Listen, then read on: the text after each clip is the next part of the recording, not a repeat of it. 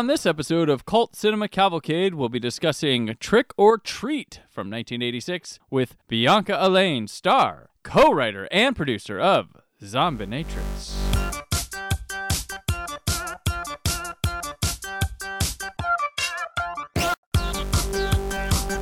Welcome to Cult Cinema Cavalcade, a movie podcast that features hosts Brandon and Cullen discussing a film considered but not limited to being a cult classic. The episode you are listening to will include plot spoilers and may contain harsh language. Follow CC Cavalcade on Facebook, Twitter, and Instagram. Listen to the show on cultcinemacavalcade.com, iTunes, and anywhere podcasts are found. Something you can't deny. It's party time, yeah! It's the sweeping sensation that's sweeping the nation, and I'm gonna do it to you right here, right now. Wow! You did something. You did something to that tape. I don't know what you did, but you're getting into some weird fucking shit, man. It's like you say. Rock's chosen warriors will rule the apocalypse. This is Cult Cinema Cavalcade. This is episode 88. This is Brandon. And as always, with me is your uh, devilish rockin' and rollin' co host, Cullen. Hey kids, little tip out there.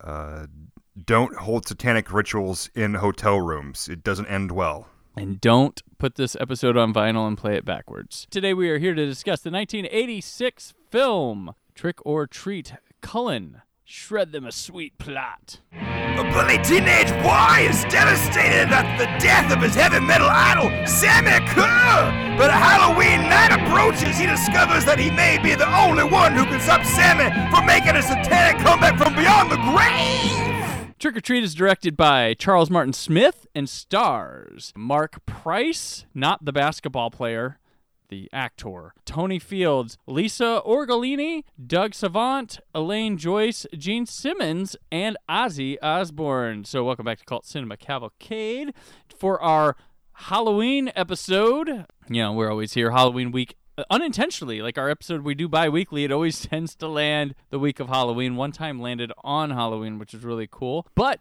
before we get into all of this it's with great honor we have to welcome back to the show the star co-writer producer. She tells me she does costumes too of zombinatrix bianca allaina It looks so good.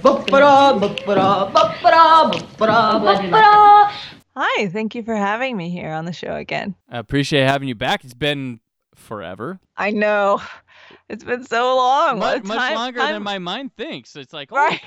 I know. Time flies, you know, and it's a scientific fact. The older you get, the faster time, Very. the faster time goes by. It's it's actually true. They've done studies on it. It's crazy. Very true. So last time you were here, you were prepping, you were getting ready to do Zombinatrix. Well, we're back here now, and now you're really pushing and still trying to get Zombinatrix off the ground. But it, I think it's going to be a reality now. You just had a successful Kickstarter campaign and met your goal, but it's still open. Right. We, as of October 25th, we are 106% funded. So we are at $10,646, which is incredible that we've made 106% of our goal, but we only have a few days left and you never know what can happen. We Mhm. we are trying to go for a stretch goal of $15,000. We still, you know, have a long way to go. We'd like to have that li- nice little cushion to make sure that we can still get at least, you know, the 10, 11, 12,000 that we really need because I'm not sure if a lot of your listeners know this, but Kickstarter itself, along with the financial people that take, I don't know if it's Square or I don't think it's PayPal, but whoever they are, they uh, take about 10% of what you make. So we could make $10,000 and instantly lose a thousand because that's that's how Kickstarter works. They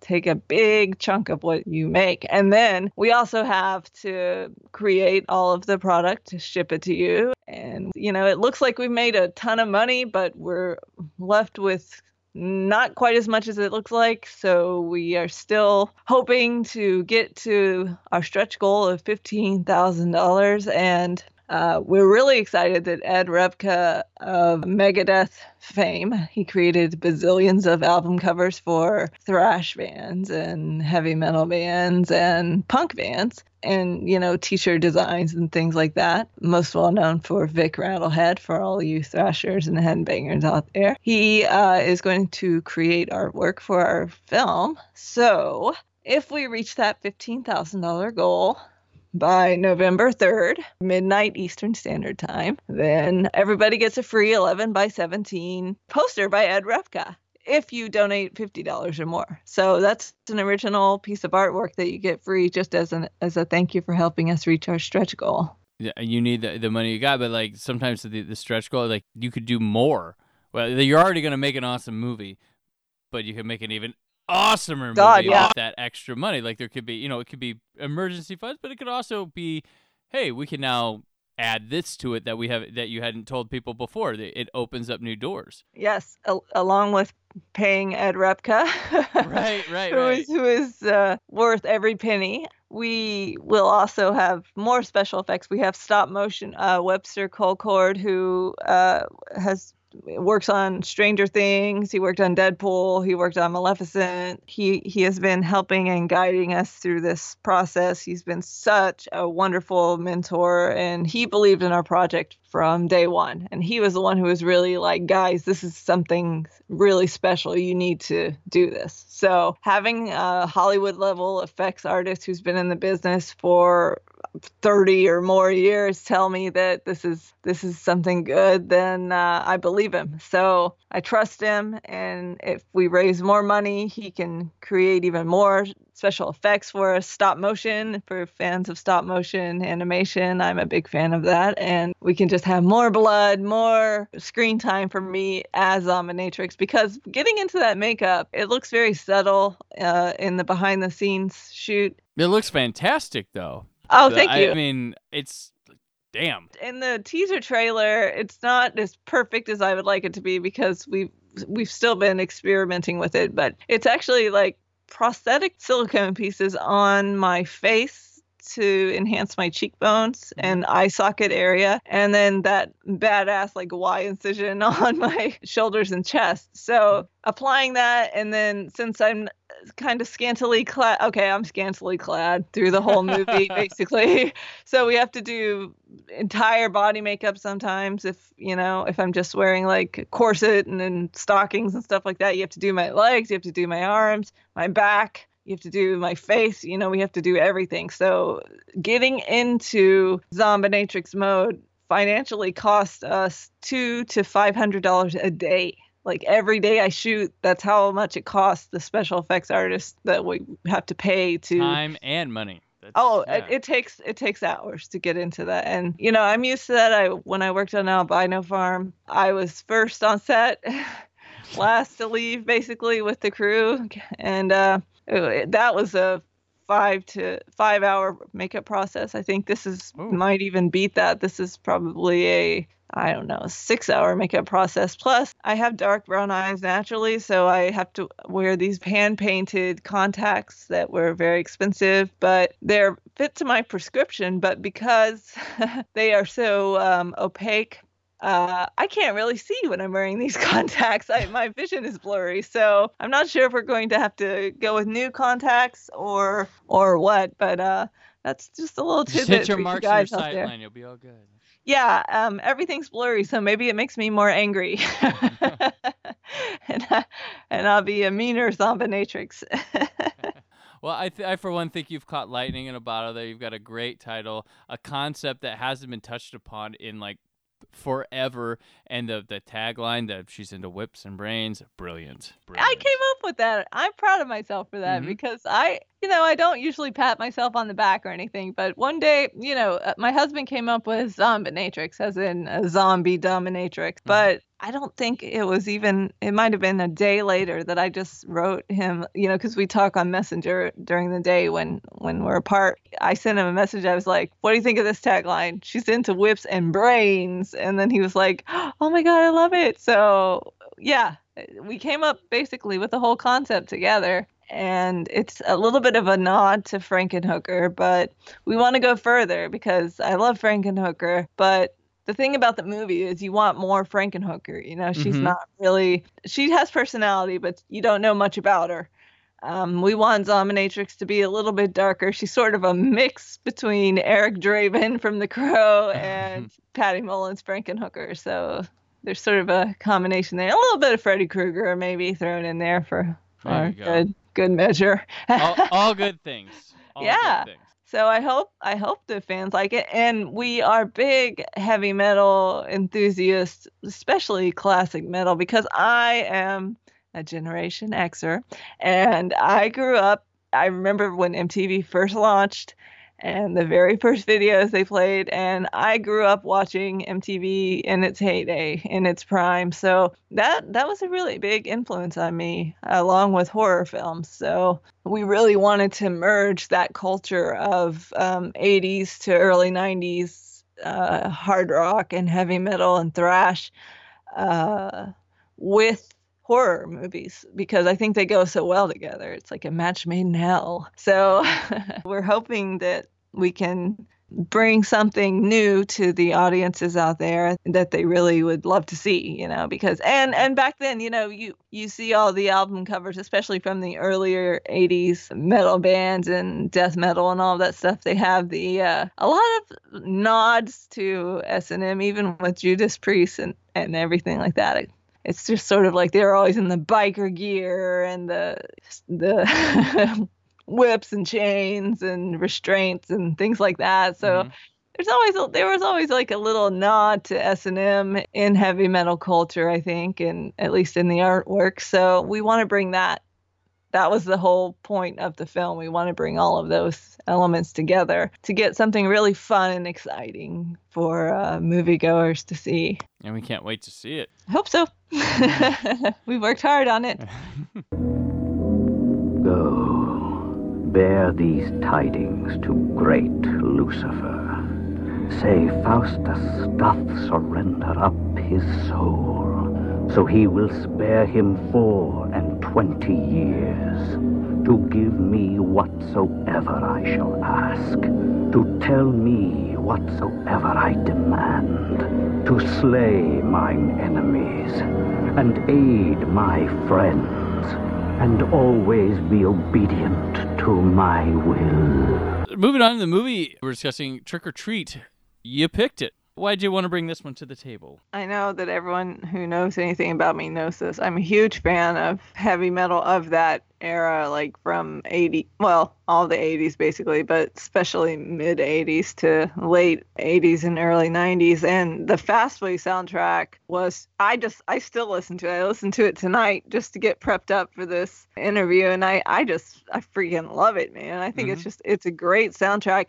And when I started doing Watch These Films, which is my piece of kind of cheap little video movie review show my my mission at first was to find the ultimate rock and roll heavy metal horror movie and i went through lots of them like hard rock zombies and uh there were some pretty or the video dead and things like that which were Mhm. fun but they you know they're not the best movie and of course uh we were talking about old High Pike and his movie. Has it Halloween or Hack-O-Lantern. Hack a, Hack-O-Lantern? I always call it Halloween, but it's Hack-O-Lantern. I think that was Uh, one of the alternate titles for it. So that might, uh, yeah. Hopefully, yeah, maybe that's what. Yeah, that's what it is now. And I was watching these, and then I got a hold of. Finally, I was at a place called Wonder Books here in Maryland, and they're awesome. They carry stuff that they they still rent DVDs, and they carry stuff that nobody else does.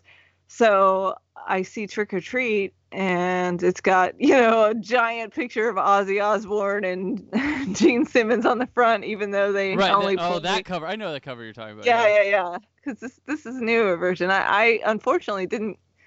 I might have seen this when I was a kid, but I would remember, so I don't think I did. Mm-hmm. I took it home and I watched it, expecting it to be subpar, fun, bad movie, but it actually turned out to be, in my opinion, probably one of the best, if not the best, like heavy metal horror films made of that era because I think the acting by the lead boy, the teenage boy, is, Mark is Price? actually yeah, he was great.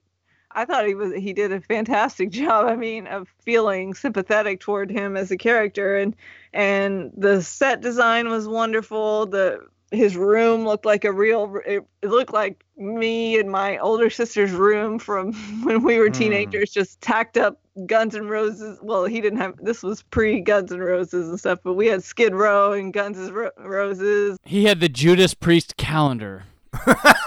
You know what the saddest part about that movie is? He rips down all those posters. I'm like, dude, what I, I would do to have those posters today. but they rip them all up and just, uh, I mean, I think he had like a Raven poster or whatever, like everything, you know, everything you can imagine. And it was just that really just, I remember being in school and it reminded me a lot of how I grew up in school. Like today, people are a lot, believe it or not, in a different way, more accepting of people that listen to. No, they're not. I don't know. Oh no no no. Okay, so people like I I I know where you're going with this, and talk about like horror and heavy metal were like you know through the 80s. Cause you know we we bring up Satanic Panic a lot on here, but like due to that, that was very taboo things. Like actors wouldn't do horror movies. Kids weren't supposed to watch them as the devil stuff, and you know metal was the devil's music. So you were a weird kid if you liked those things. I was, and I even in 1994 and 95, I was wearing like Nine Inch Nail shirts and early, early Marilyn Manson stuff mm-hmm. before he did Antichrist Superstar, and I got thrown out of school for it, literally Bianca was they plugged in. they they told me that my look was too much of a distraction, and they told me I had two options: I could go to night school and finish, or I could go get my. Oh no, this is this is true story. This is true story. Or I could get my GED, and so I went to night school. God. for your clothing. Yeah, I had uh, dyed black hair, and sometimes it was like punky color red, and I would wear these Marilyn Manson shirts that were like "fuck your god," "fuck television," you know, all this stuff. But but you got to remember, I grew up in the Bible Belt. I grew up Okay. in Garland, Texas. More Baptist churches on corners than grocery stores, so it was a big deal. And um, I got into arguments with my history teacher a lot of times because she didn't like the way I looked because of what I was wearing, and she thought I was a devil worshiper and everything else. And I was interested in that stuff. I don't really. I'm not a. I, I guess I'm a spiritual person. I'm not really a religious person either way. But uh, I liked stirring up a little bit of trouble. Mhm. I was a little bit of a wild teenager, so I would uh, argue with her about how she should not be bringing up, you know, Christianity and things like that in school because it wasn't, at that time, I felt like it wasn't appropriate. And she and I would get into arguing matches like right there. One day I remember she like turned around and I just like flipped her off and the whole class went crazy and they all laughed. And then, uh, yeah, then uh, as you know, I was asked to uh, leave school. But I'll tell you this: I I was always an A student. Was I would have been Those don't matter when you're wearing a Marilyn Manson t-shirt. no, no, no. And and if you have black lipstick on or whatever, I would have been valedictorian at my night school. But they, you, I, I think they didn't want me to be because of the way I looked again. Uh, and they told me, no, because you transferred in, even though you have the highest grade point average here in school, we're going to give it to the person right below you or whatever, like the second place person. So I didn't get to give the valedictorian speech because of the way I looked. sounds crazy today to people, probably, especially younger people under 30, but there was a lot of discrimination Yeah, against people. Hashtag justice for Bianca right now, if that was going around right now. if that was going on. now it's like so funny because I go over to my CVS and the one of the pharmacy girls, you know, she's wearing like a bondage chain and she's like probably like 21. I mean, a bondage collar and she's Mhm. got chains on and stuff. She works at CVS. You know, everybody's got tattoos. Everybody's hair You can wear piercings uh, to work that aren't on yeah. your ears. Yeah, like yeah, you can have total. You can have sleeve tattoos and work at hospitals or you know whatever. It's nothing now, but you know back in 1995 or six, this especially in the Bible Belt, it was a big deal. And I'll I'll go back even further than that. Like when I was probably about 12 or 13, my dad would take us to church on weekends because his his my stepmother is, is I I don't know if she still is, but she would just she was a churchgoer, and uh, so we would sit through. They would you know lecture us, and they actually showed us one of those satanic scare videos uh, and it all that did was make me want to learn about heavy metal because I was like, oh my god, those kids are so cool. You know, they've got mm-hmm. pentagrams and there's like backward masking in there. Hell sounds a lot cooler than boring like- heaven. Stuff happens well, in hell. mu- I mean, yeah, the music's better. Well, you know, let's let's get that out of the way. Early on, I was just like all about it, and then my older sister, I don't know what she was going through, but she was she was the one that was really in the heavy metal at the time, and then she went to church and.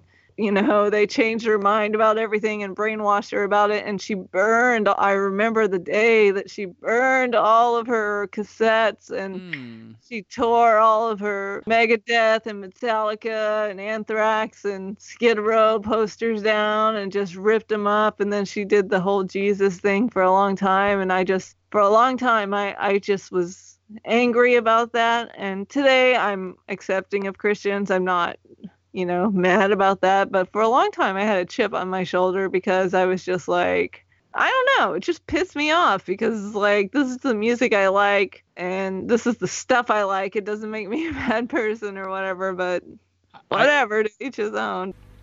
Did the headbanger bang his head? How can you listen to this shit? We'll uh, head on over to our movie plot. The movie opens on some like cryptic narration, and then we kick into some metal, and we take a tour of the coolest kid in the 1986's room. There's like, It's- like as Bianca said, there's lots of posters and stuff in here. It's the most metal room ever because not only does it have posters all over the walls, but like the walls aren't even like drywall. It's like exposed, like or something, or an exposed yeah. Brick and yeah. yeah, like it, it looks like a room that says "I hate my parents" and this is my room proofs it. And you know what? If you were a teenager and you didn't hate your parents, you were doing something wrong. That's right. the, the room is so metal. He has like a pet rat too. I think. Yeah, no, he does. Yeah, and you know what's weird? Like I, looking at this room, I'm like, oh, this must be like above the garage or like that outside shed type room. No, it's in the house, just down the hallway. you know, They just decided, it's like, we don't that, well, need we- he's in college now, but he's going to community school, and we'll just let him stay at the house and but have his own place. But no, it's just the room, and the first left in the hallway. There was a long time in this movie where I thought, uh, does our main character have parents? Because we didn't Yes, see them for too, a like- long time in the movie. uh, where I when I grew up, like my parental people were never really around. My mom worked nights, so and my I had a stepdad around for a while, but a lot of times it was like that. For, so maybe that's another reason I love this movie is because it was just sort of like I ruled the house and did whatever the fuck I wanted. He In my doesn't little- rule the house; he rules his room. his Like, room. just- Well, okay, I'll, I'll say that. I ruled my room. My room was pretty badass. Not as badass as his, but it was cool. We meet Eddie Weinbauer, who goes by the name Ragman, and he's he's writing a musician a letter about how he's bummed about a concert getting canceled and wondering what these people have that he needs. And then we see he's a bit of a loner. We get like this montagey thing, and he's kind of like a loser in school. He's picked on by the preps and jocks. Eddie gets uh, detoweled in the locker room, and he's picked on because of because he likes metal. Like, "Hey, you blah. yeah. That banger head, head banger, and they we did call them headbangers back then. That's what mm-hmm. we. He's going to reach for a tape uh, that's falling out the door. He gets detoweled and he winds up in a girls' gym class. And they take a they have a Polaroid camera sitting around during gym class. they take a picture of him. Cheerleading practice. They need those Polaroids. yeah. One of the girls uh, doesn't seem to approve. We see, you know, in the background, and uh, it- it- more of his voiceover. he- He's talking about the one thing that keeps them together is that Sammi Curr, the musician he's writing to, had gone to his school and made it. And then he goes to do laundry, and we learn more about uh, Sammi Curr. He's a controversial musician, and his concert at the school being canceled. He wants Sammi to come play his high school, and he's pissed off. And that's another theme. And I don't know if you've seen the other movie, Black Roses. That was a theme there where they. the lead character got really angry because the biggest band who's never toured or anything ever was supposed to play their high school but didn't because we all know that huge metal rock bands would come play high school. Right. like at least there's like an excuse in this movie because Sammi like came from that he went. town. Yeah, he went for the high school. Sure, I'll give you that. I'll give you that. That's true. But it is still a little Side, East Side ridiculous. Middle School, pro, uh, East Side Middle School homecoming dance featuring Kiss. I know, right? I wish. Yeah. Well, y- you know what people that make it like really big like this love to do? Going back home to the town they tried to escape for years. And his concert at the school being canceled due to violence and obscenity in his music, and and this is before parental advisory sticker was on a uh, record or a or CD or a cassette too. I think that a lot of the Sammi Curr character, I think, ha- was probably. I know a lot of people say it was inspired by others, but I'm thinking uh, if, if you don't know a lot about Blackie Lawless and early Wasp stuff, check it out because he takes it's like Kiss, but he takes it to a darker level, you know. So uh, he he was also supposed to be one of the people that spoke during the whole Tipper Gore parental advisory sticker controversy, but uh, for some reason he didn't speak out about it. But Dee Snider, I think, ended up taking over that spot. But Mm-hmm. yeah, I I hear a lot of funny stories about Lawless. Like people either love him or hate him. It's kind of funny. I don't know. I I love him.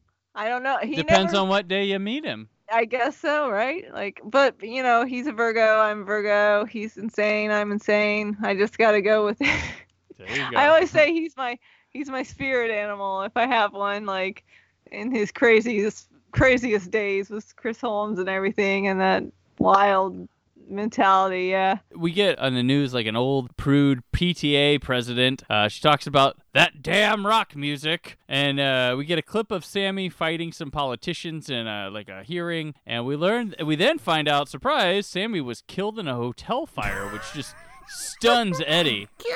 Uh, bury the lead much? Why was that? The, that was like it was literally at the end of the story that the newscasters were telling.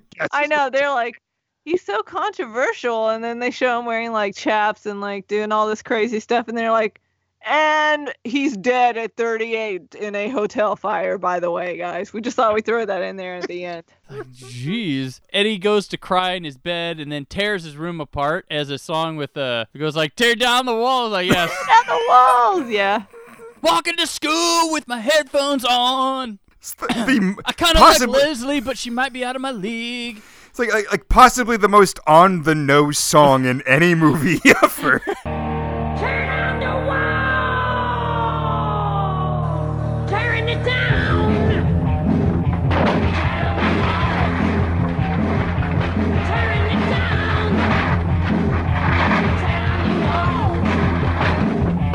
Back in Time and Back to the Future isn't even as on the nose as this song is. This song wanted you to know exactly what was happening at every Like I wanted the whole movie to have songs like that after this. I was like, okay, I'll, I'll go with this. I want this to happen every time. I'm going to school.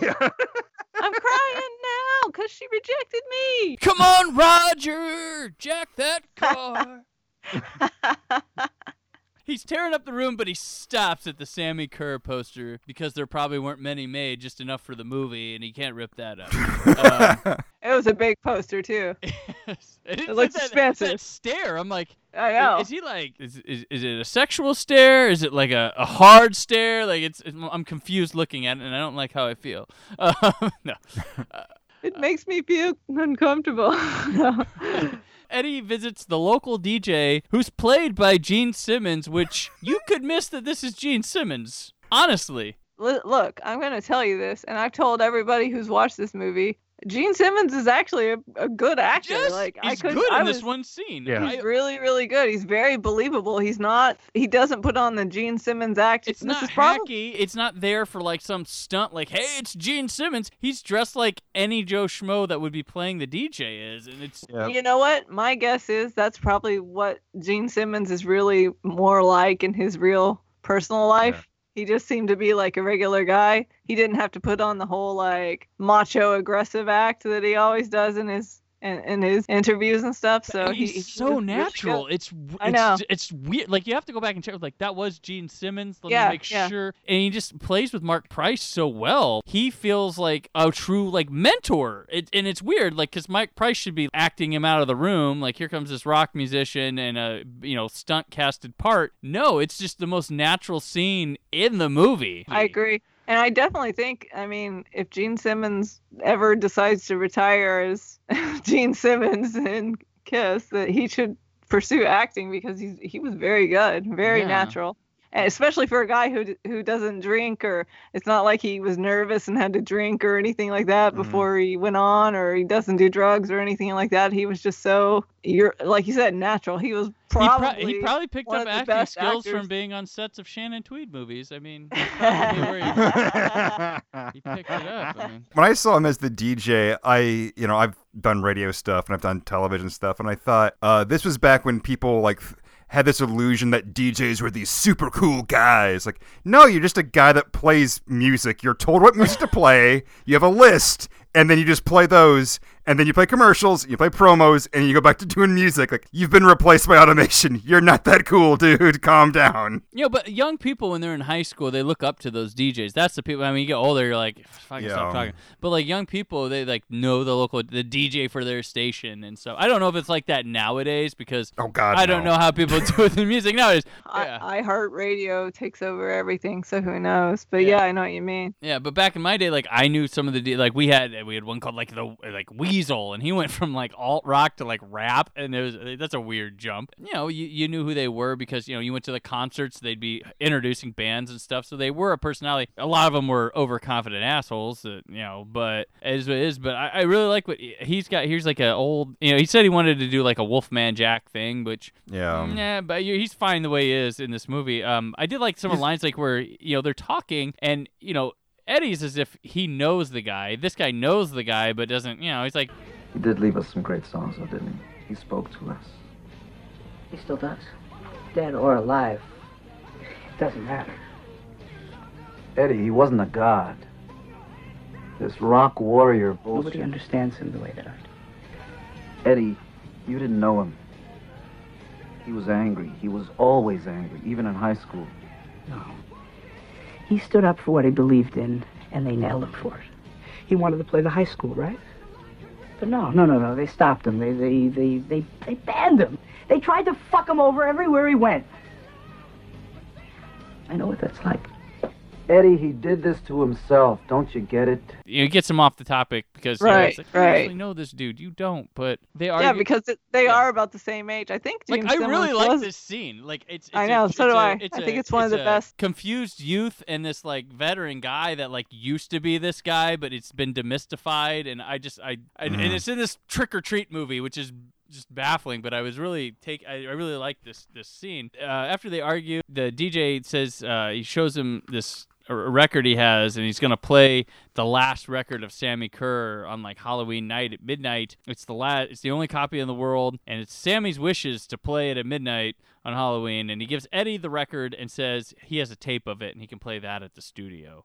hey, teenage boy, take this priceless piece of music with you home. Teenage boys are known to be responsible and take care of everything And that what's they he do? He have. starts scratching it, making it go backwards. of course. You're right, Colin. First thing! backmasking, man. You know that it's in there. You got to do that with all your records. So at school, there's a there's a nerdy little guy named Roger that's uh, like I guess Eddie's best friend, or it's just like, hey, it's the two of us. We better just be friends at this school. No one Um, else will talk to us. yeah, a little sweet moment. He checks on him to see if he's okay because he knows he's really into the Sammi guy. And then Leslie approaches Eddie and gives him a uh, cassette, and it has the Polaroid of his toweling under it, and she it, like burn it. Like, hey, I burned it for you, but um, she invites him to a party at the pool at school late at night, which. Eddie shows up at the party, Lloyd Dobler style, but pre Lloyd Dobler, because Lloyd Dobler came after this guy. Uh, the you know that trench coat and the headphone, like that that Mhm. look. And he takes a bottle that's holding the door open, and it shuts for the school. And as he uh, glares at the party and checks out the topless girls and such going on, and the drinking, Like I saw that. Like what? Like we went to the wrong high school. Like this looks Yeah. awesome. We were never partying like that. we in didn't high have a school. pool. That's the difference. If we'd had a pool Yeah. at our high school, Cullen, But- I can't remember if we had a pool. I don't know. But but also, who breaks into the school after it's closed to hang out? You know that place that you hate being for most of your day? Hey, let's go back there at night. Great. But they're jocks. That's what they do. breaking the rules. yeah, the jocks. you know- those are the guys that are most attached after they graduate. they have to live those years. You're again. right. You're right. Hey, The- dude, you want to go to homecoming? Dude, we are 43 years old. Why are we going to high school homecoming?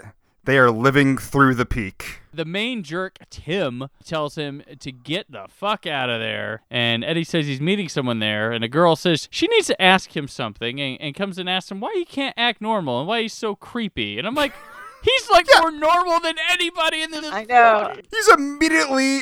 She's immediately shitty to him. Like all I did was walk in. I didn't, Walked I didn't say. door. Yeah, I've done nothing to no one. And then she's like, "Why are you so creepy?" Yeah, like, like why are you asking me this? Like, like, I, like I don't know. Why do your friends like strip people naked and throw them in front of others? Uh, wh- Why? Why do your friends commit sex crimes? I don't know. why do you have a problem with my taste in music? Can I not just listen to that? like, I, I uh, wear headphones, assholes. You don't have to hear it. the jerk squad they grab Eddie and he, he fa- ends up falling in the pool, fully clothed with his heavy backpack, and apparently he can't swim up. But Leslie dives in to save him, and he Well, leaves. they, they put like a they put a weight in his bag, don't they? Oh, and okay. then they push Oh, him in. that- okay, I must have. Yeah, so so they actually try to kill Eddie. I mean, like, Try to murder him, but he's the creepy one. Right. yeah, right? God, it's it's literally attempted murder. he leaves. He's fuming mad at Leslie, thinking it was a trick. Uh, but she says she was late. That's late. a good scene too. That's a Yeah. good scene too. Because it was it was well acted, I think. Yeah, she's late because of car trouble, and he says he's going to nail every one of them. And yeah, she, I think he just thinks like she was part of this plan because he, he- he just doesn't understand why she would want anything to do with him. Yeah, he felt set up. Like, Yeah, and, and, and to be fair, uh, it makes sense why he wants revenge. Again, attempted murder. yeah. Yeah. He's seen Terror Train. That's how serial killers Exactly. start. Like, you know, like, like y- y- you take out all the other crap they do to him prior in this movie. They still try to kill him. That, that's it. That's enough. in front he of doesn't a need another large- like, reason. the whole school was witness.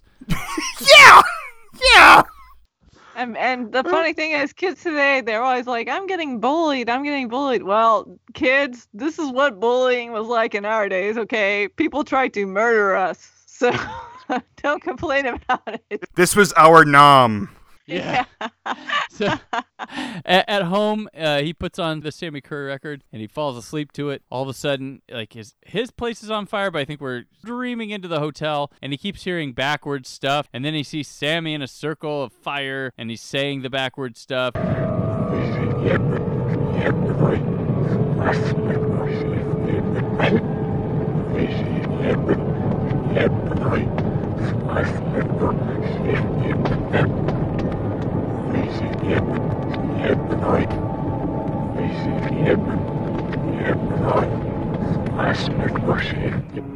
He wakes up, and the record's spinning the creepy stuff. He reverses it, and then it says like "Let them something themselves," or he's like "You're the bait. The bait is you." So he's uh, intrigued by that. And at school, Eddie sets up a, a janitor mop set, a rolling chair in the hallway, and then Leslie joins Eddie for lunch, who continues to think she set him up. And he gets up and confronts Tim, the the main asshole, and dumps his lunch on him. And they give chase to Eddie, who put he, he puts Yeah. a, he had put together an obstacle course of traps through the Yeah. school to No, work. he home alones the the school is what he does. They winds like up- go ahead. flying over the mop and everything. And it's like, whoa. up and down and up and down the school. Like he's like running in laps through the school. But he winds up in Tim and the goons accidentally jumping into the teacher's lounge and shooting them with a fire extinguisher, spraying like the faculty. Although, Uh, like, they found the oldest people they could find to be the faculty. Like, every yeah. person in that room looks like they're 70. At home, Eddie continues to experiment with playing the record backward. He plays it for Roger, and Roger's ho hum about it. Eddie thinks it's meant to be. Roger tells him he's a sucker for some record industry sales tactics. Eddie plays another record and moves it backward, and nothing happens. And then randomly, he starts hearing things from elsewhere in the room, and he continues playing the record backward, and then devilish laughter fills up the room. He introduces himself as Ragman and says he has a question, and he goes, Was that message yesterday meant for me? And he and he sends the record backward and it says all part of the plan he asks the plan and it says to nail them all revenge and then his mom interrupts and tells him uh, to get to bed The He- first appearance of any parents in this movie. and uh, he asks the plan again and it says 666 crush metal machines Yeah, of course. we all know what that means. 666 Crush Metal Machines. It's my next vanity plate. There It you- won't fit. It won't won't fit though. it'll be but- like mtl yeah.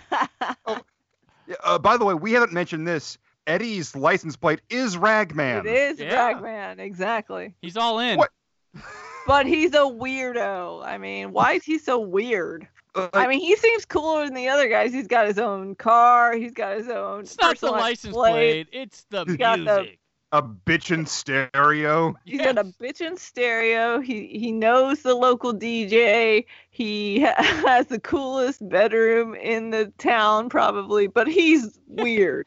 This guy, this kid should be crushing ass.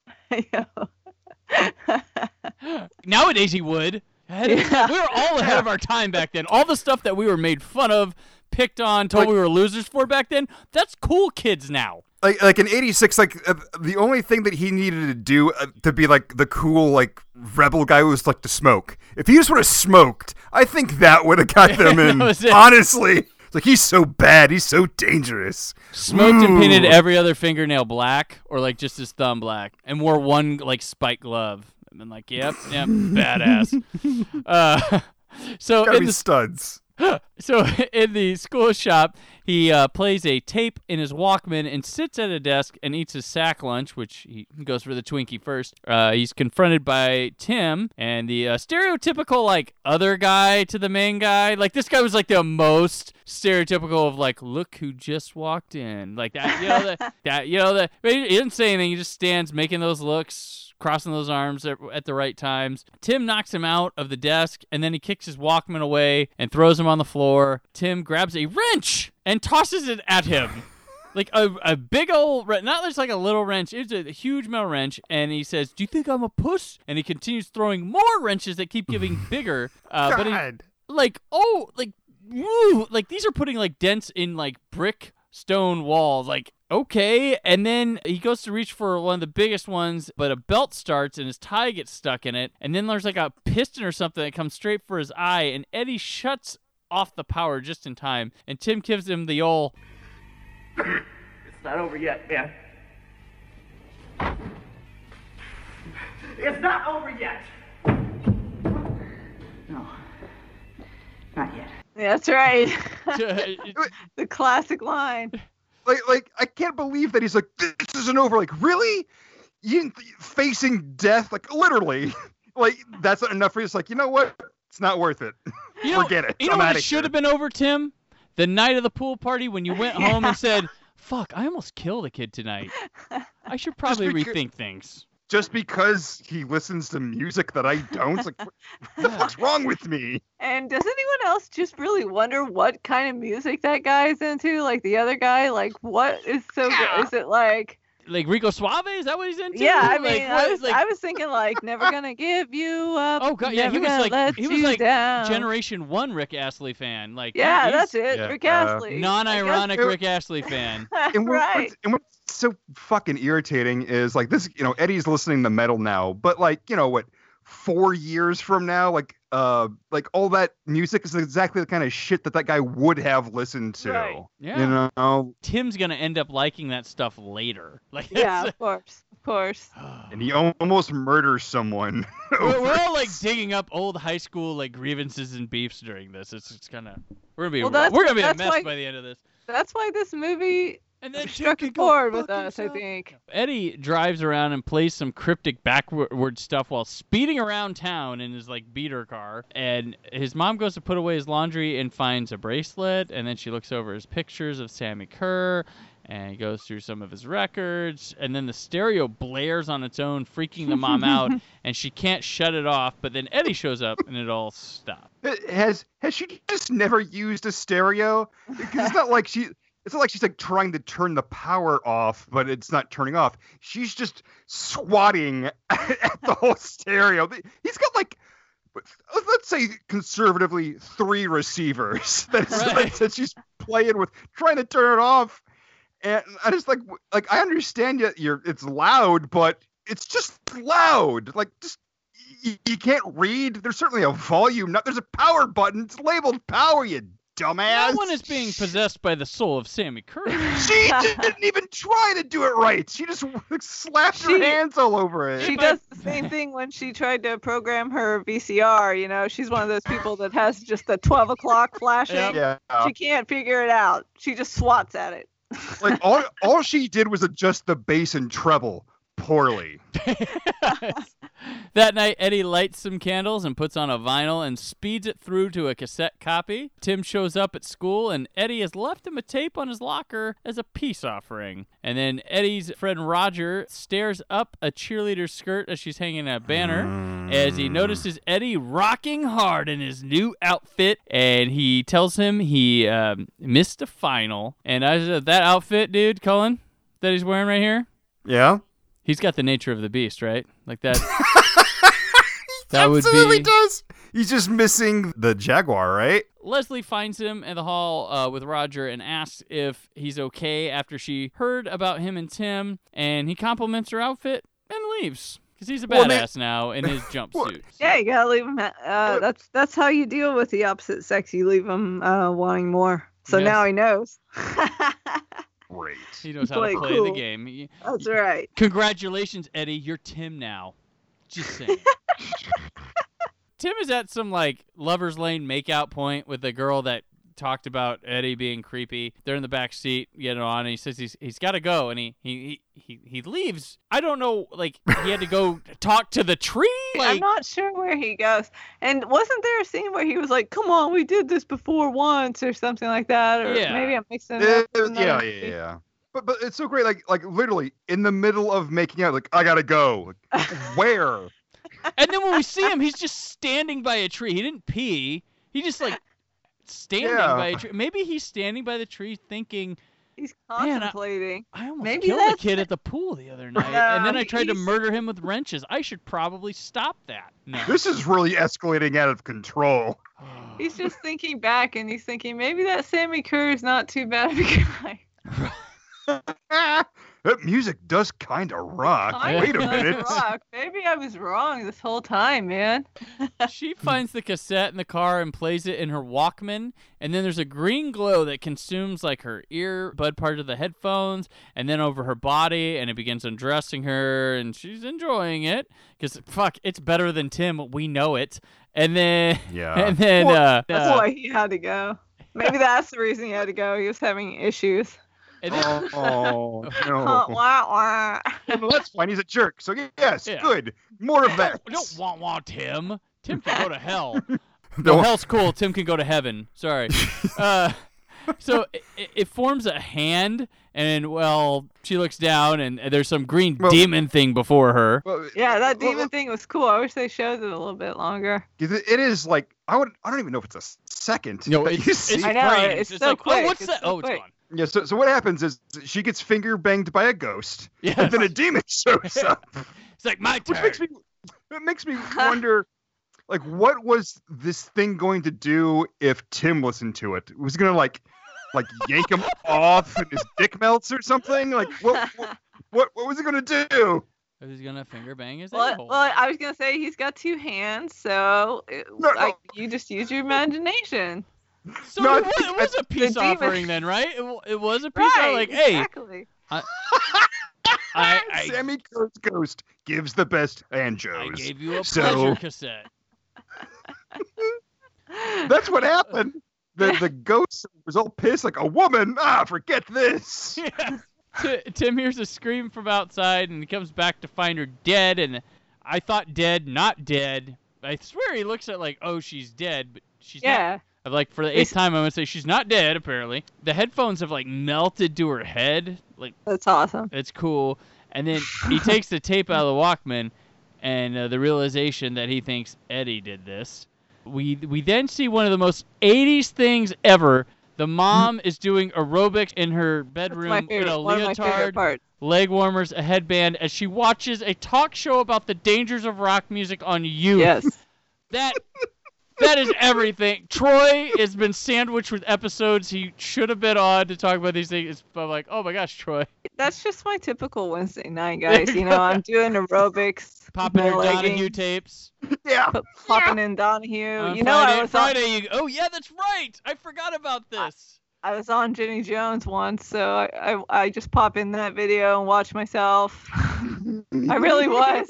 I was on one of those episodes. Was it, it was like a forced date like- thing or something. Yeah, it was like call me unique, but I want to date a freak. And I was it was a last minute thing. My friend a friend of mine was married and she was going to go do it and then they found out she was married, so they're like, "No, you can't do that. Like it's like real anyway. Like who cares?" but but there, so I flew out there because my friend worked for American Airlines. He came out with me. I was so panicked before the show because I'd never done anything like this. Was like my first, I guess, acting anything. You know, I was like maybe 18 or 19. I can't remember.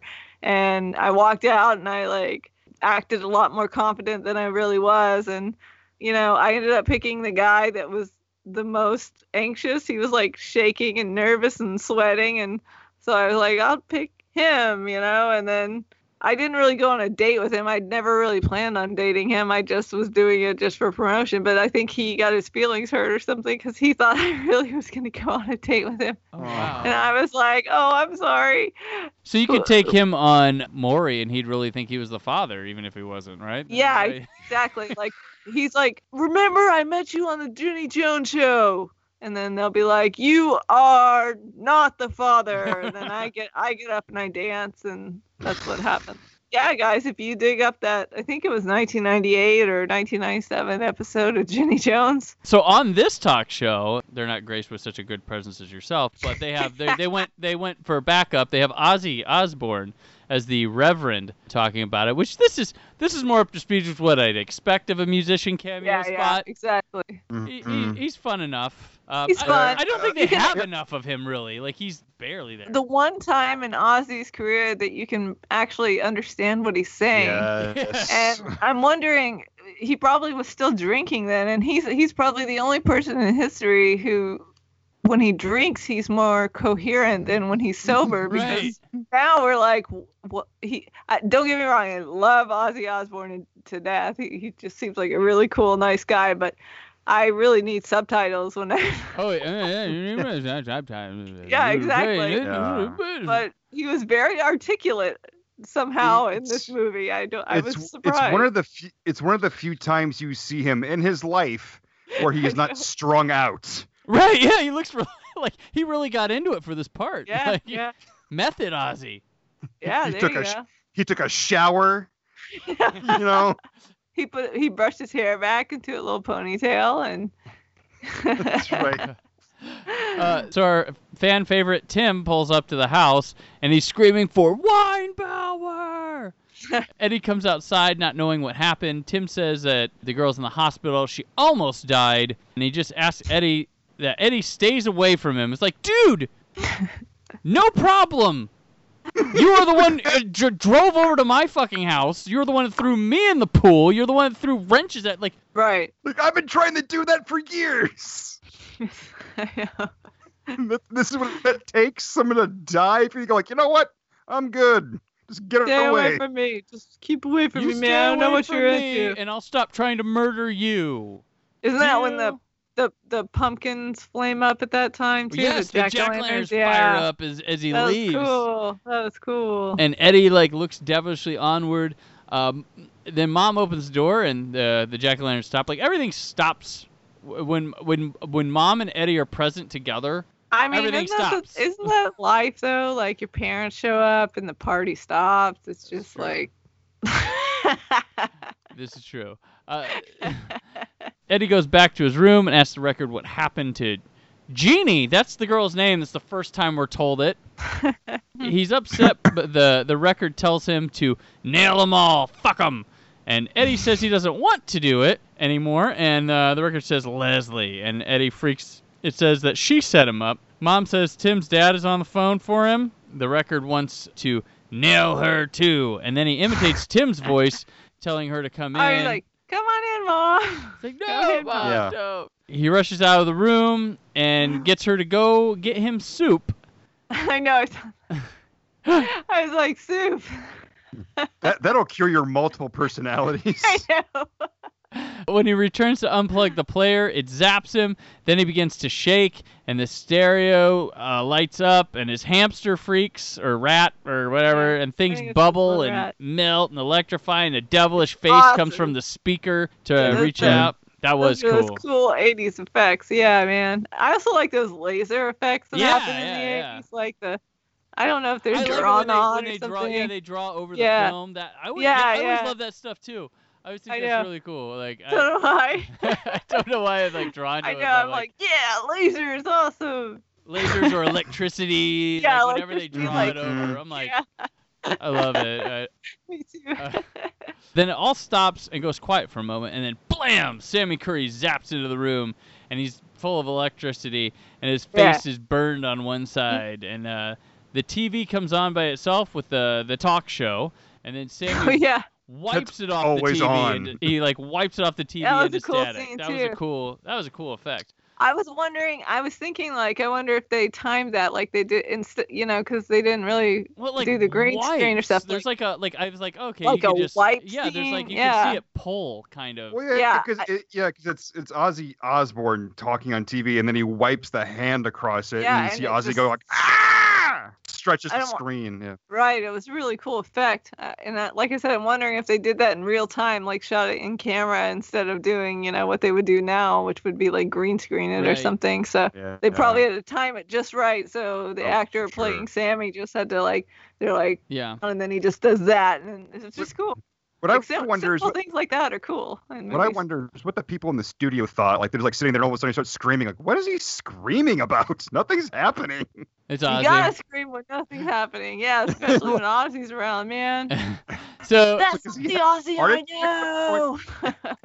yes. Sammi says you should be loyal to your heroes, and then Mom comes back to the door. Sammi zaps into the speaker. Eddie takes a bat to his turntable and the rest of his stereo equipment, and she goes, What have you done to your stereo? I wanted a new one. and I laughed out loud when I heard that. That was a good line. Yeah, um, I was like, I wanted a new one. when you started like like destroying all of it, that's when it really sank in. Like how ridiculous and over the top his stereo Oh, yeah. You know what? like, this, did is, this is my new excuse for things. Whenever I'm gonna tell my husband I want something new, I'm just gonna start bashing it with a baseball. I want a new one. A new one. he'd be like, he'll come home and be like, "What the hell are you doing?" I'll be like, "I wanted a new one."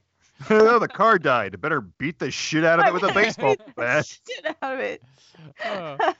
So the next day, Roger calls, and they have this conversation about him just getting call waiting. yeah, I know. I remember that. That was funny. Uh, that was a big deal though when you It had call waiting.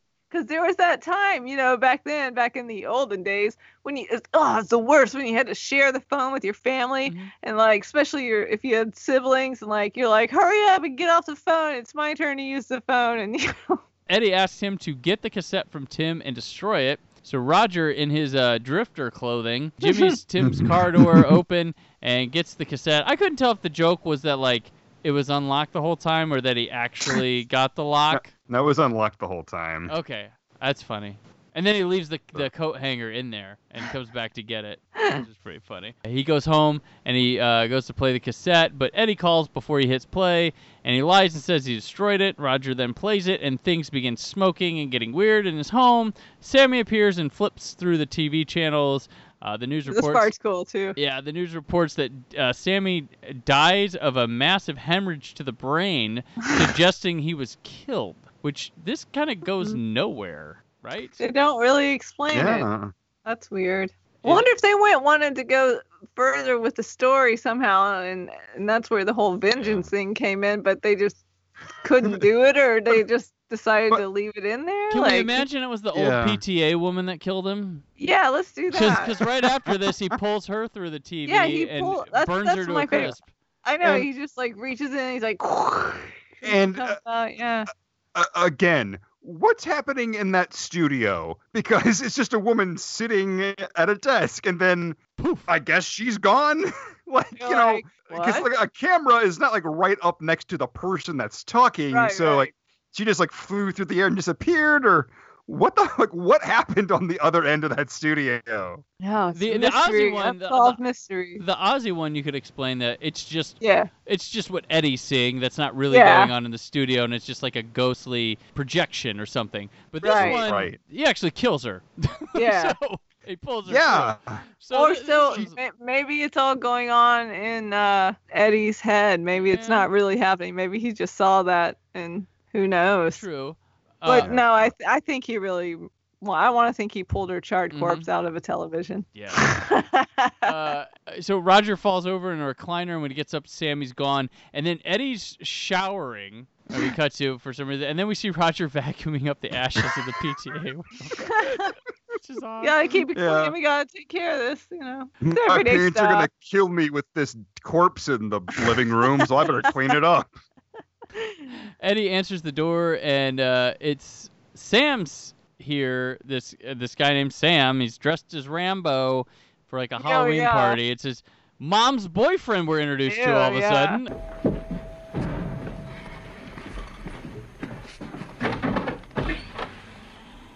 Die, commie pig. Mom, stands here. what a hunk! I love it. He's like the most un-Rambo looking guy. Yeah, I think that's the joke, right? Which is either genius on his part or the movie's trying to make us laugh that he thinks he's serious. I don't know. Uh, And buck thirty. yeah. Yeah. she's she's dressed as Madonna or something. Like she's trying to go as Madonna or something, right? The Right, mom, yes. and then Like, he's like like, the Rambo. only the only way they could have been more more 80s is if like someone dressed as Mr. T walked in. Right, yeah. Yeah, yeah. There you go. Before she goes out with him, she mentions that he's grounded and needs to pass out candy.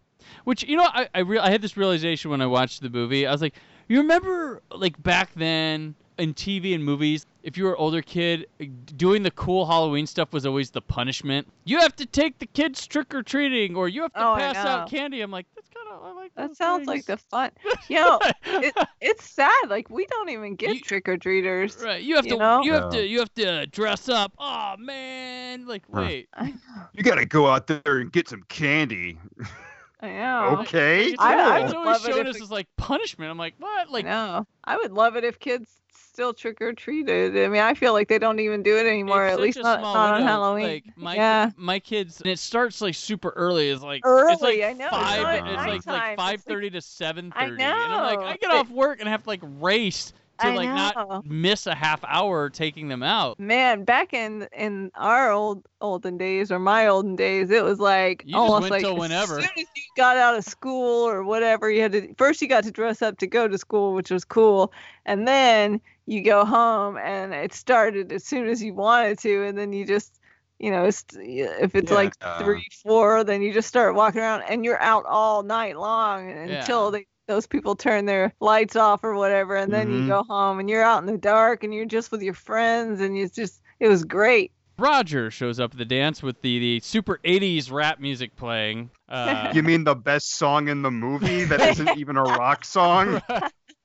in a rock horror movie?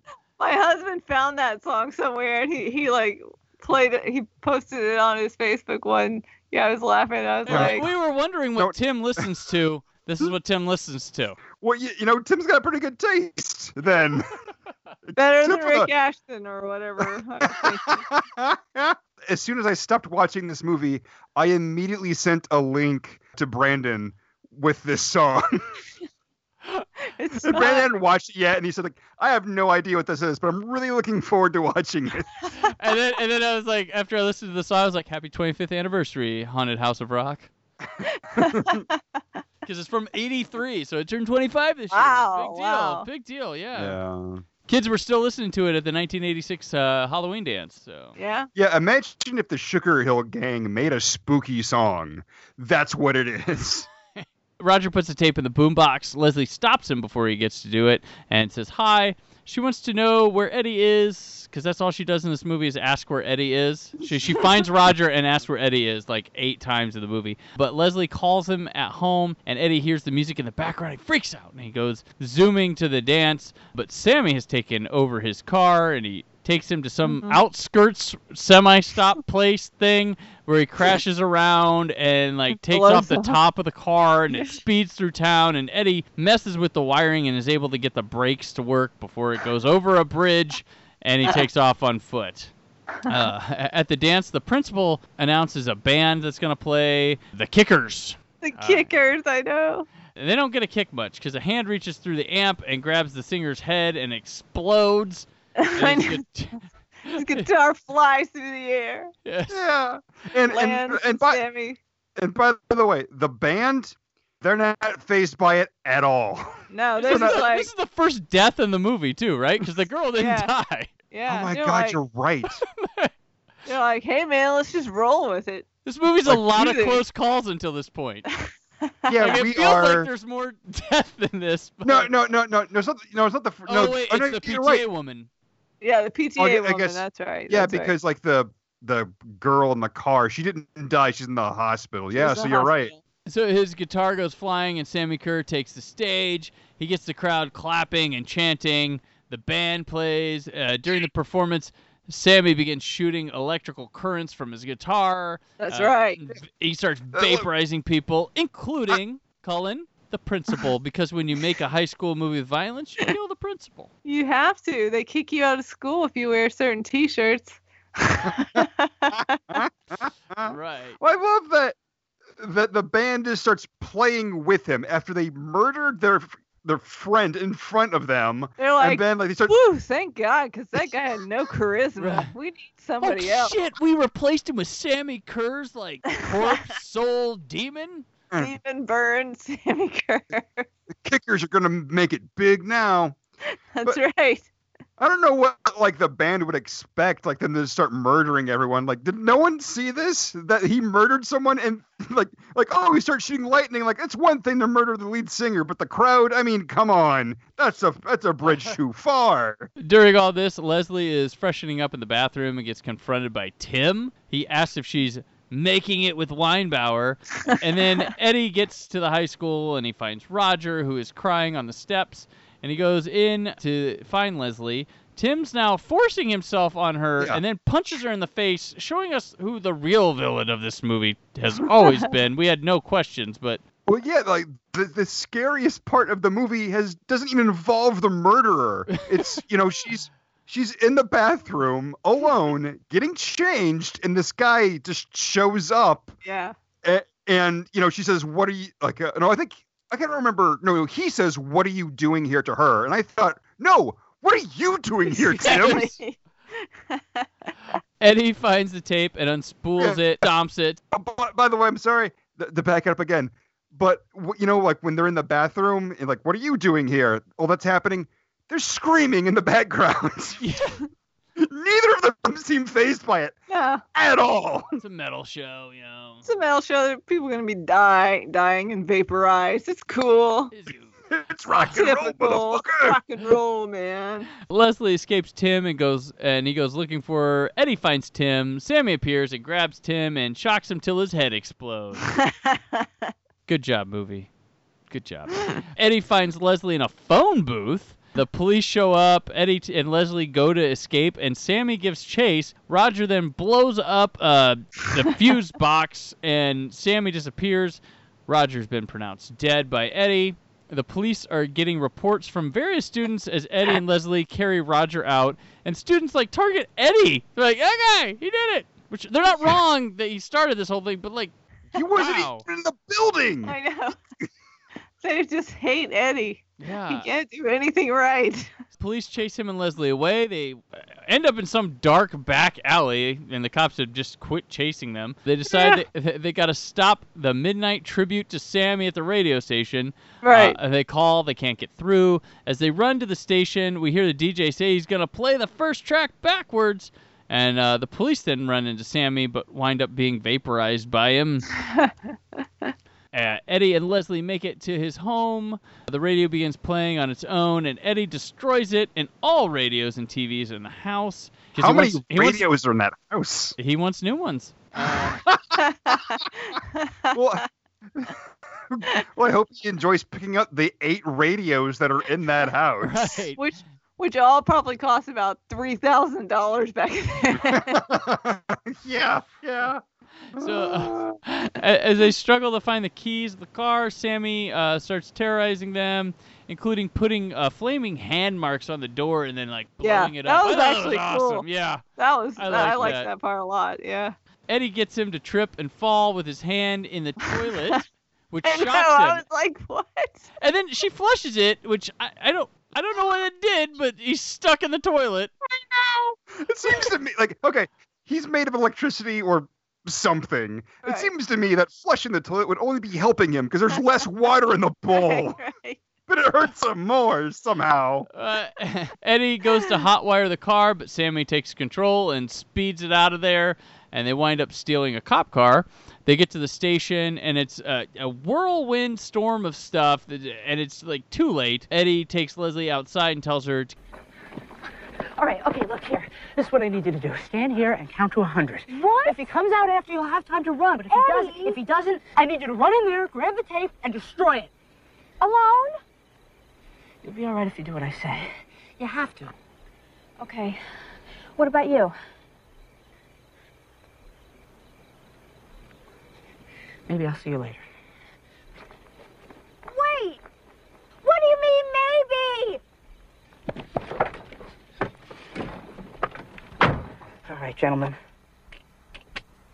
Start your engines. and he takes the cassette tape in a police car and drives off, yelling insults and begging Sammi to appear and kill him. You know, you looked a little flushed back there. You sure you're still okay, huh? Huh, dead man? Come on! You know, I realized something tonight. I don't need you anymore. You need me. Because what are you without your fans? Huh? Who's gonna buy your records when we're all gone? What are you waiting for? Now come on! Sammi explodes in the back seat, but uh, his great greatest weakness being stuck behind the cage Yeah. uh, between Oh, the gosh. driver and the back seat. That metal cage, you know, that conducts electricity just seems, I don't know, might be easy to get in the front seats. I don't know, whatever. I'm You not an would electrical think- ghost. I mean, but you would think, uh, who knows? Maybe there's a toilet back there. We don't know what was going on. There's someone who's got a finger blast to death. I don't know. he, he begins to pry it off as Eddie speeds the car off the, the bridge into the water. Leslie begins destroying the reels and equipment at the radio station. Eddie makes it back to the station and finds Leslie. They kiss. And he's finally realized she didn't set him up, apparently. And then Eddie takes the mic at the station, says, Wake up, sleepyheads. It's party time.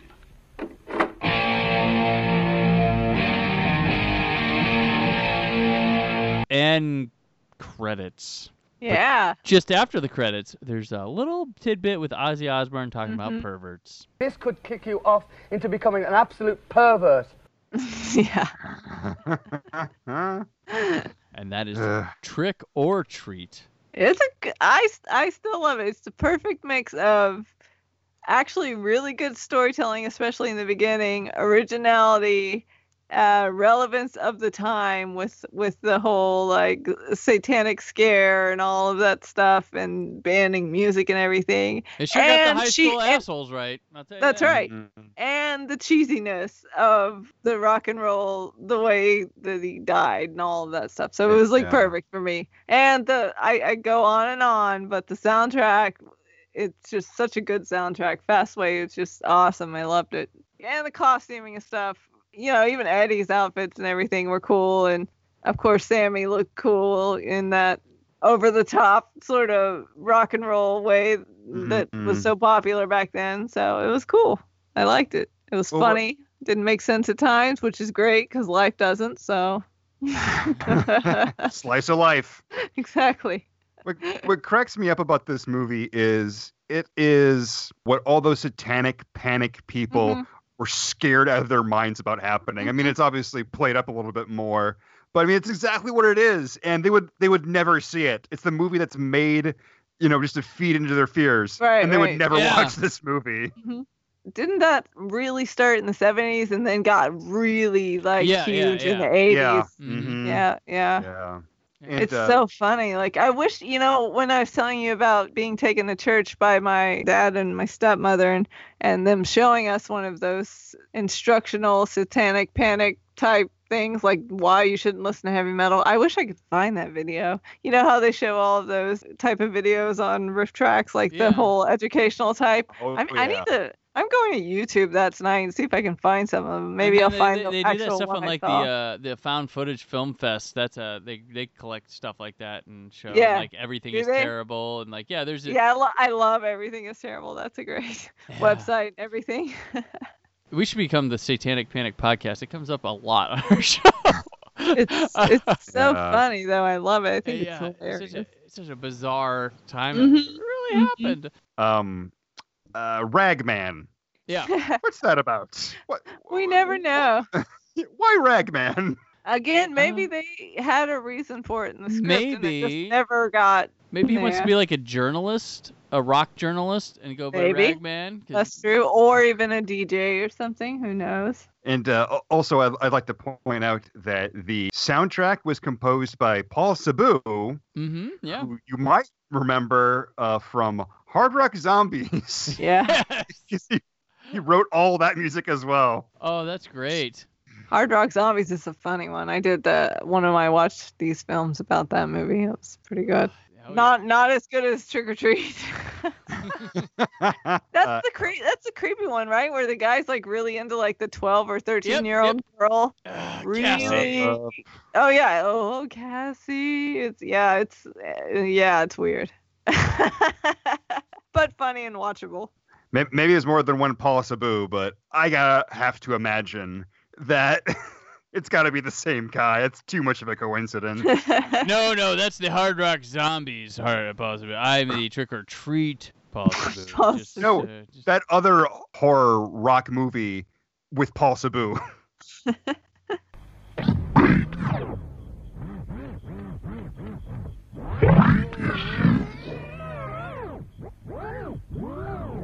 Let the big fish hook themselves. You're the bait. The bait is you. Now comes the point in the episode where we rate the movie we just watched. As we are cult cinema cavalcade, we keep things nice and culty. Our ratings are as follows: uh, Stay with your family, which means you're stuck at home passing out candy like Tim. Grounded, converted, which means you are kind of like Leslie. You're kind of you're into this metal guy. You're not too sure about him, but you're sol- you're sold on it. It's good times. Or drinking the Kool Aid. You are like Eddie, and you are obsessed with Sammi Curr. He's everything to you. No matter what, you'll spin the record backwards. So Bianca, how do you rate Trick or Treat? I am drinking the Kool Aid. I am 110% in there with Sammi Curr.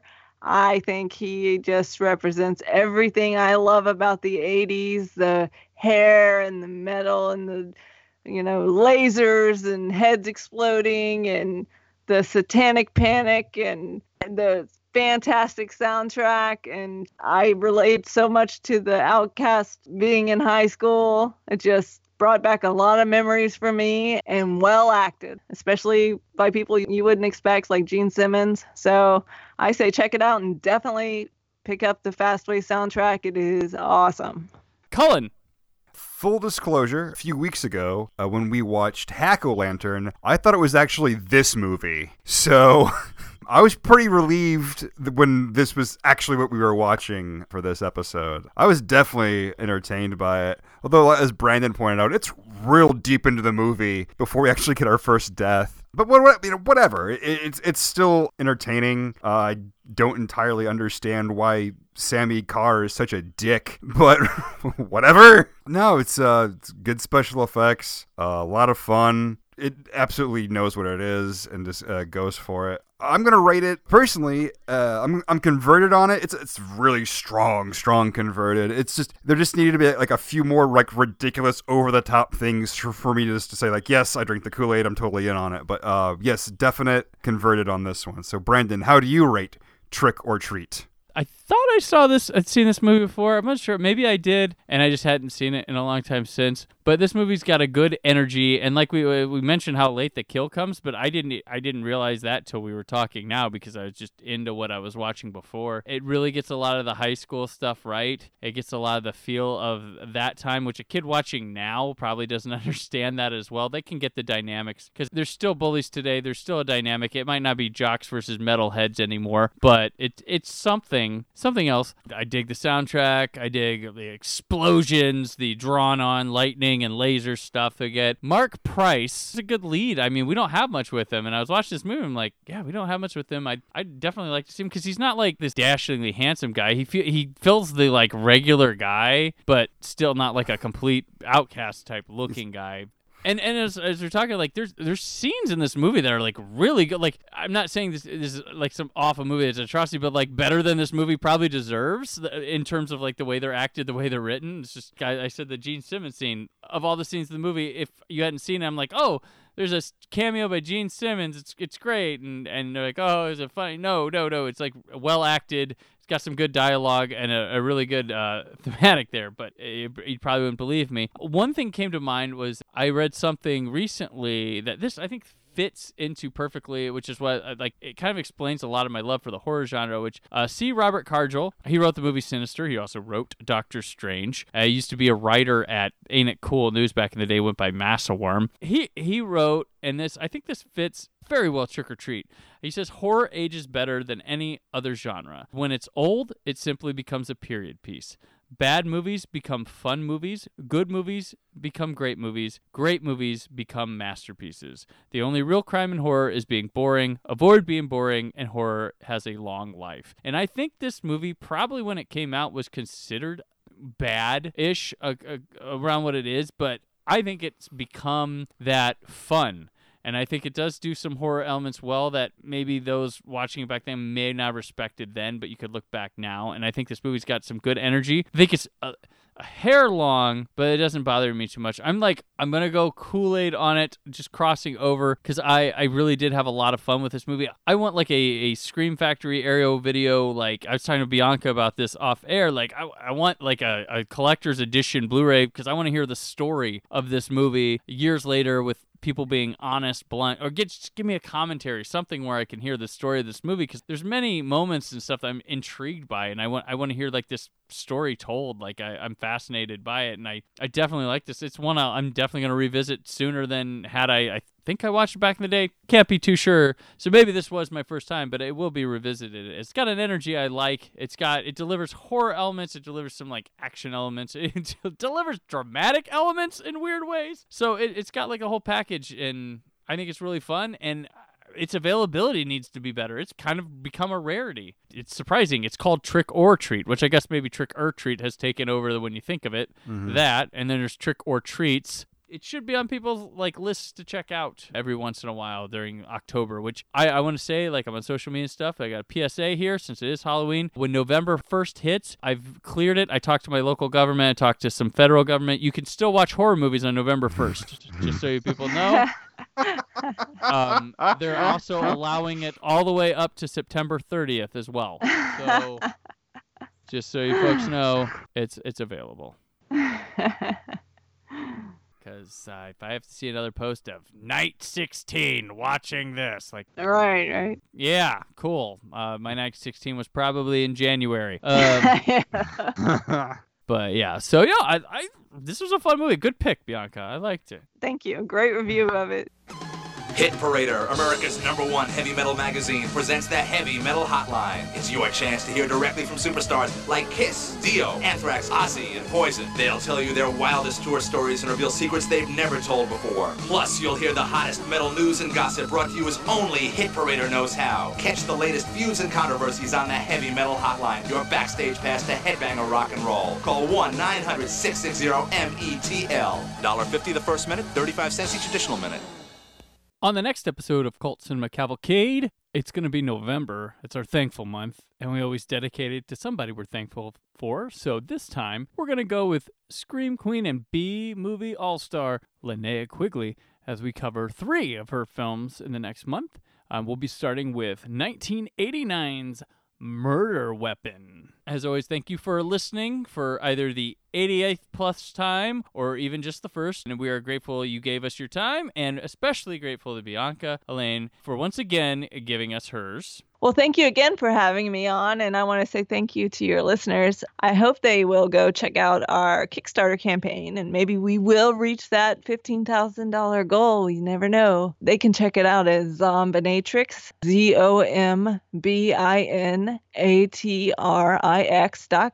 The cheeky 1 900 hotdead.com. And that's a little nod to the 1 900 commercials of the late 80s and early 90s. And hopefully, by the time this plays, we'll be more than fully funded. We'll hit our stretch goal. Excellent, Bianca. Well, we look forward to next time. But first, stay tuned to the trailer for Murder Weapon, the trailer that actually trails. Where are your mom and dad? Oh, they leave early on the weekends. It's just us and the boys. It's party time. Come and get it! Uh, you want to play? Because Don and Amy have big plans. He's the biggest. Why did Amy invite all her old boyfriends? Well, she missed him. Is this Fantasy Island or what? You're both crazy. Someone doesn't know when to stop. Don't be a puss. Chug it. Eric is so dangerous. He shoots people for a living. And now, Somebody's trying to kill us. the ultimate party I think I fucked him to death. has become a killer bash.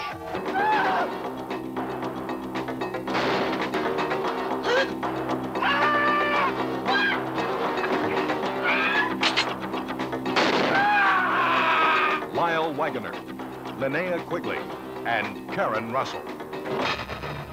Murder Weapon. What the fuck? I thought you said this was gonna be a party.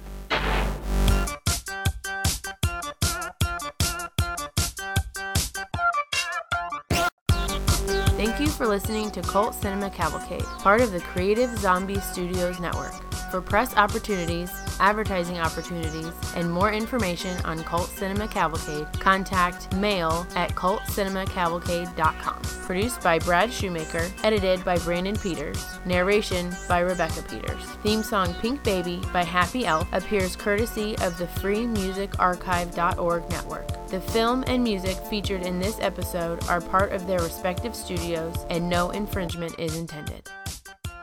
Join us again in two weeks for a new episode of Cult Cinema Cavalcade. Star Wars, um, I was born in 79, so I didn't really. I'm not. I'm still to this day, and I I don't want to like turn off a bunch of fans or anything, but I'm not a big Star Wars person, and I think it's because Well, it, okay, yeah, it all uh, happened- goodbye. Uh, it was nice I- having you on the show. we'll go ahead and talk about it. trick or treat now, I Bianca.